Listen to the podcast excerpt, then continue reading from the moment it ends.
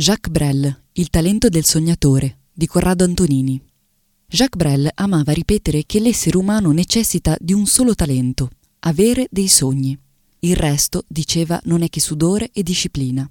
Con il candore dei visionari esortava tutti a sognare un sogno impossibile, rêver un impossible rêve, dando voce e corpo alla dismisura dell'animo umano, succedeva nella commedia musicale L'Homme della Mancia, portata in scena nel 1968, dove Brel interpretava Don Quixote. Quanto più impossibile quel sogno, sosteneva, tanto più la nostra vita sarà stata degna d'essere vissuta. Il destino di Jacques Brel, senza quel suo sogno smisurato, in principio conquistare Parigi con le sue canzoni, più avanti dedicarsi al cinema, al teatro, diventare pilota d'aereo, solcare i mari del sud, sarebbe stato con ogni probabilità quello di fare di conto nel cartonificio del padre, la grisaille, la grigia e rispettabile vita del borghese, les bourgeois, non dimentichiamo, c'est comme les cochons, plus ça devient vieux, plus ça devient bête. I borghesi sono come i maiali, più invecchiano, più istupidiscono. Proprio come Georges Brassens e Léo Ferré, anche Brel arrivava dalla provincia. Brassens sbarcò a Parigi da Sète, nel sud del paese. Léo Ferré si trasferì nella capitale dal Principato di Monaco. Jacques Brel, cittadino di provincia, era cresciuto a Bruxelles. Per capire quanto il Belgio fosse considerato provincia dai parigini sul piano culturale e quanto provinciale di conseguenza fu inizialmente percepito Brel dai parigini, basterebbe la frase apparsa su François all'indomani di uno dei suoi primi concerti. Ricordiamo a Brel che esistono degli ottimi treni per Bruxelles. Quella che sulle prime parve una tara insormontabile si trasformò ben presto in un'arma di conquista.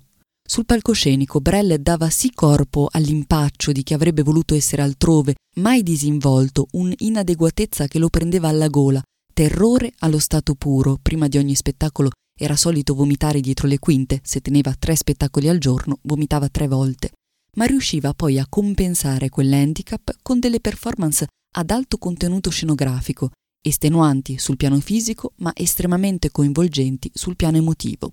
Quello di Brel era un corpo in perenne tensione, fisso al centro della scena, munito di lunghe braccia e dotato di un'eloquenza che sconfinava spesso nella pantomima, concentratissimo, uno stato di allarme che si insinuava in ogni strofa l'abbondante salivazione con relativa irrorazione delle prime file durante il concerto, tutto contribuiva agli occhi dello spettatore a trasmettere un senso di autenticità, di groviglio emotivo, e di tormento morale che non poteva significare altro che la totale dedizione alla propria arte. In questo seppe far sua la lezione di Yves Montand, per il quale il corpo era tenuto a parlare sul palcoscenico. A Brel fu subito chiaro che darsi senza riserve era l'unico modo di affrontare il pubblico. Bisognava scendere stremati dal palco. Niente bis, quel che si è dato, si è dato.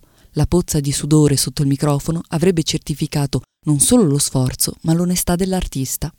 Brel si dichiarava spavaldamente germanico e barbaro e si riferiva alla sua identità in termini di belgitude, a immagine della negritude, come fiera rivendicazione di una cultura altra.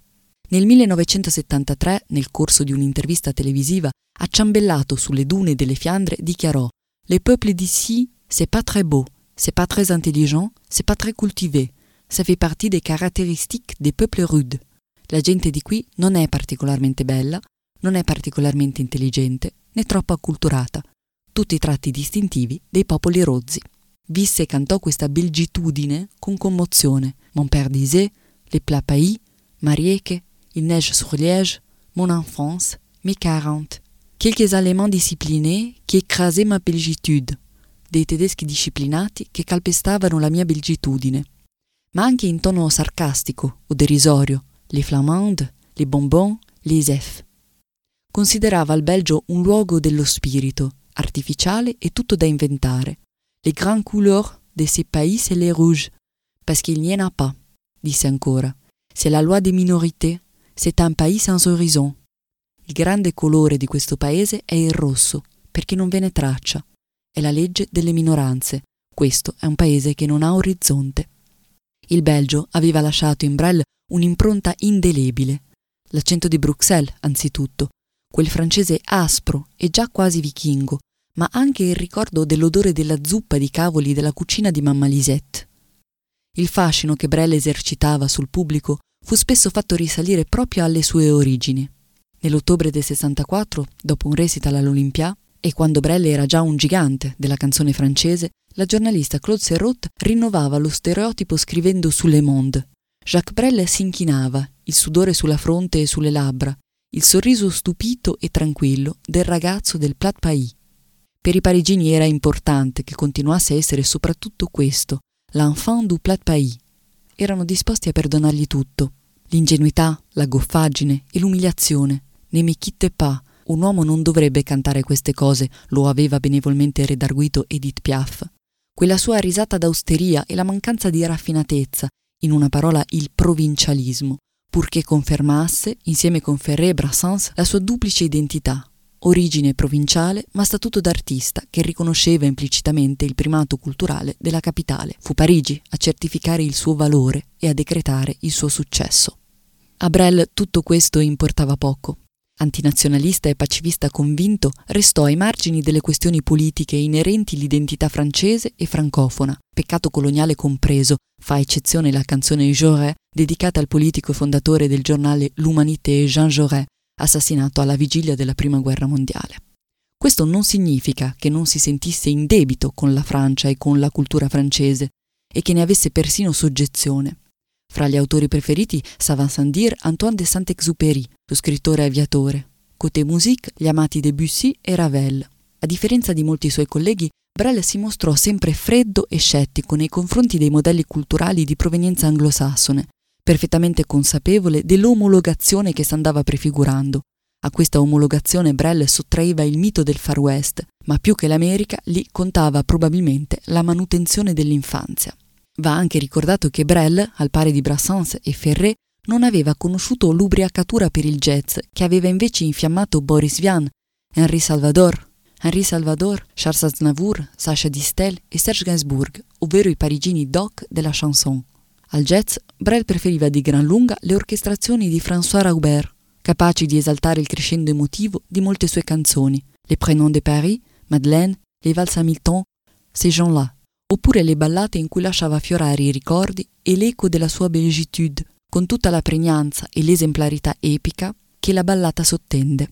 Il jazz, al pari del tango e di altri ritmi esotici, serviva piuttosto a Brel per caratterizzare, spesso in chiave comica o grottesca, alcune delle storie che metteva in musica. Nell'impermeabilità di Brel al jazz prima e al rock poi, oltre che nella volontà di muoversi dentro dei modelli, se non proprio intrinsecamente francesi, quantomeno modellati su forme riconoscibili appartenenti alla tradizione europea, la ricorrenza della ballata, ma anche del tempo di valzer che infondeva un movimento e una cadenza ideali alle sue canzoni, potremo cogliere uno dei motivi della sua straordinaria popolarità in terra di Francia, per non dire della fisarmonica, strumento dal polmone possente e dal respiro viscerale di cui Brel si serviva alla stregua di un ordigno da collocare direttamente nel ventre dell'ascoltatore. Tanto convenzionale era la forma attraverso cui aveva scelto di esprimersi, valeva per lui ma anche per Ferré e Brassens, quanto eversive erano invece le premesse. Brel, Brassens e Ferré pensavano e praticavano la canzone muovendo da presupposti del tutto diversi rispetto alla tradizione della chanson francese, che aveva contribuito in modo rilevante alla definizione dell'identità nazionale. Senza l'esempio tracciato su questo piano dalla generazione dei Brel, quello cioè di una canzone di spirito anarchico e segnatamente antinazionalista, impostasi su scala nazional popolare, sarebbe impossibile immaginare qualcosa come la versione reggae della Marsigliese che Serge Gainsbourg registrò nel 1979 a Kingston, Armes, etc. Quella versione della Marsigliese si rivelò una provocazione che andava ben oltre l'impertinenza di farsi uno spinello con l'inno francese. Gainsbourg, con quel canto rivoluzionario messo in levare, poneva di fatto le basi per una revisione del ruolo che la canzone avrebbe dovuto svolgere nella definizione di una nuova identità nazionale. Di recente Paul McCartney, 76 primavere, ha raccontato di aver chiesto a Willie Nelson, 85, se avesse mai pensato di ritirarsi. Fulminante la risposta di Nelson, Retire from what? Ritirarsi da che? Nel maggio del 1967, quando si esibì nell'ultimo recital, Jacques Brel aveva 38 anni, la metà degli anni di Paul McCartney oggi. La decisione era nell'aria. Brel aveva la sensazione di non avere più nulla da dire ed era sempre assillato dalla domanda che aveva determinato ogni sua scelta. Sera-t-il impossible de vivre debout? Dalla canzone Vivre debout. Sarebbe dunque impossibile vivere in posizione eretta? Tutto avrebbe voluto fuorché finire i suoi giorni come una vecchia vedette in un nightclub di Noc-les-Ut. Fra il giorno del suo ultimo concerto 16 maggio 1967 e la pubblicazione di Sgt. Pepper's Lonely Hearts Club Band dei Beatles, 1 giugno 1967, passano appena 15 giorni, ma la sensazione è che fra le due date corra uno spartiacque. Brell ebbe la prontezza di voltare pagina prima che fosse la storia ad occuparsi di lui. Dopo di allora si impegnò con alterne fortune nel cinema, dieci film tra il 1968 e il 1973 due dei quali anche da regista, nel teatro musicale il Don Quixote nel 1968, ma soprattutto partì all'avventura, pilotando il suo aereo e attraversando prima l'Atlantico e poi il Pacifico in barca a vela, fino alla decisione di trasferirsi definitivamente in Polinesia. Nel 1977, già gravemente malato, tornò a Parigi per sottoporsi a cure mediche e per incidere in gran segreto un ultimo disco, Le Marquise, concepito sull'isola di Ivaoa, nell'arcipelago delle Marchesi, sua ultima dimora, dove oggi riposa a pochi metri dalla tomba dell'amato Paul Gauguin. A Brel interprete, dimissionario della canzone, sopravvisse il personaggio, Brel. Fedele al suo credo, decise di non disertare il sognatore, trasformandosi, suo malgrado, in un oracolo in fuga. Brel non era soltanto ammaliante, era contagioso. Lo si amasse o meno, era impossibile che lasciasse indifferenti. Intellettualmente acuto, sopperiva alla mancanza di erudizione con l'agilità del pensiero, e se mai veniva meno l'acutezza, c'era pur sempre quella risata beffarda. La sua debordante vitalità era pari solo all'audacia con cui sfidava le convenzioni, le regole del vivere, i doveri familiari e matrimoniali e in genere la condizione di sudditanza dell'individuo. Brel avrebbe saputo dare la sveglia anche al sognatore più recalcitrante. La mia funzione, dichiarò, è quella di rendere espliciti i sogni a chi non ha il tempo di occuparsene o di togliere dal dolore le persone che non conoscono la natura del male che li affligge. Evocato il sogno, aveva poi l'ardire di spingersi fin sul crinale che separa il desiderio dal suo esaudimento, consapevole che è proprio su quel fronte che gli uomini sovente compiono se stessi oppure falliscono. Era convinto che la cosa difficile, per un uomo che abita a Vilvord e vuole andare a vivere a Hong Kong non è trasferirsi a Hong Kong, ma lasciare Vilvord, perché una volta a Hong Kong, diceva, tutto si sistema da sé, posto che si goda di buona salute e si coltivi una follia. Hong Kong è alla portata di chiunque, ma mollare Vilvord, ecco la vera sfida. Sbagliare, per inciso, non conta. La libertà, insisteva Brell, consiste nell'esercitare il diritto all'errore. Il successo non è mai prova di libertà, mentre il fallimento lo è e gli uomini, concludeva, fanno troppo poco uso della libertà.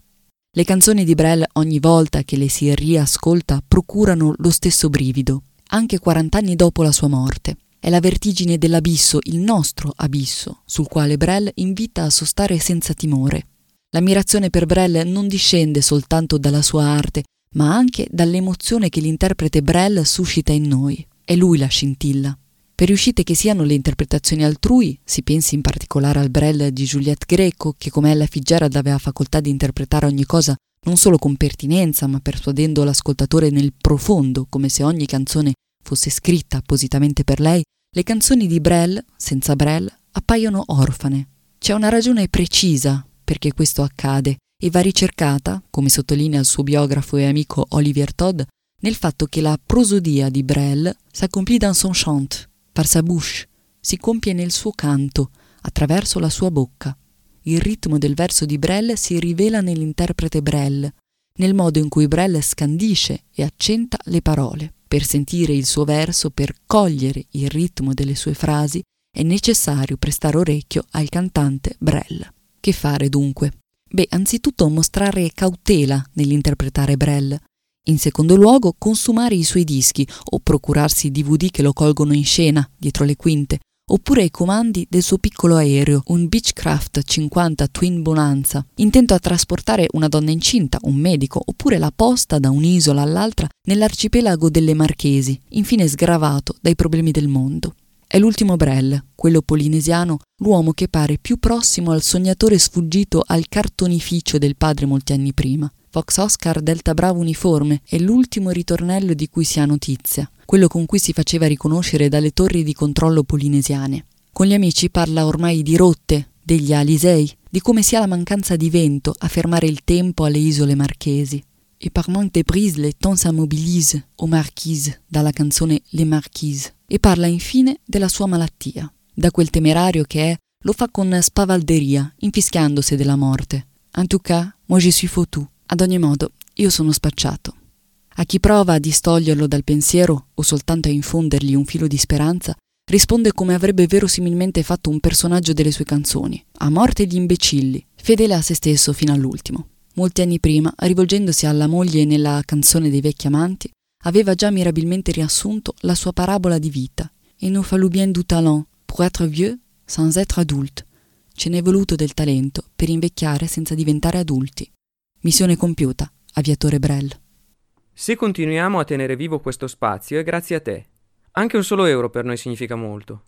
Torna presto a leggerci e ad ascoltarci e sostieni doppio zero.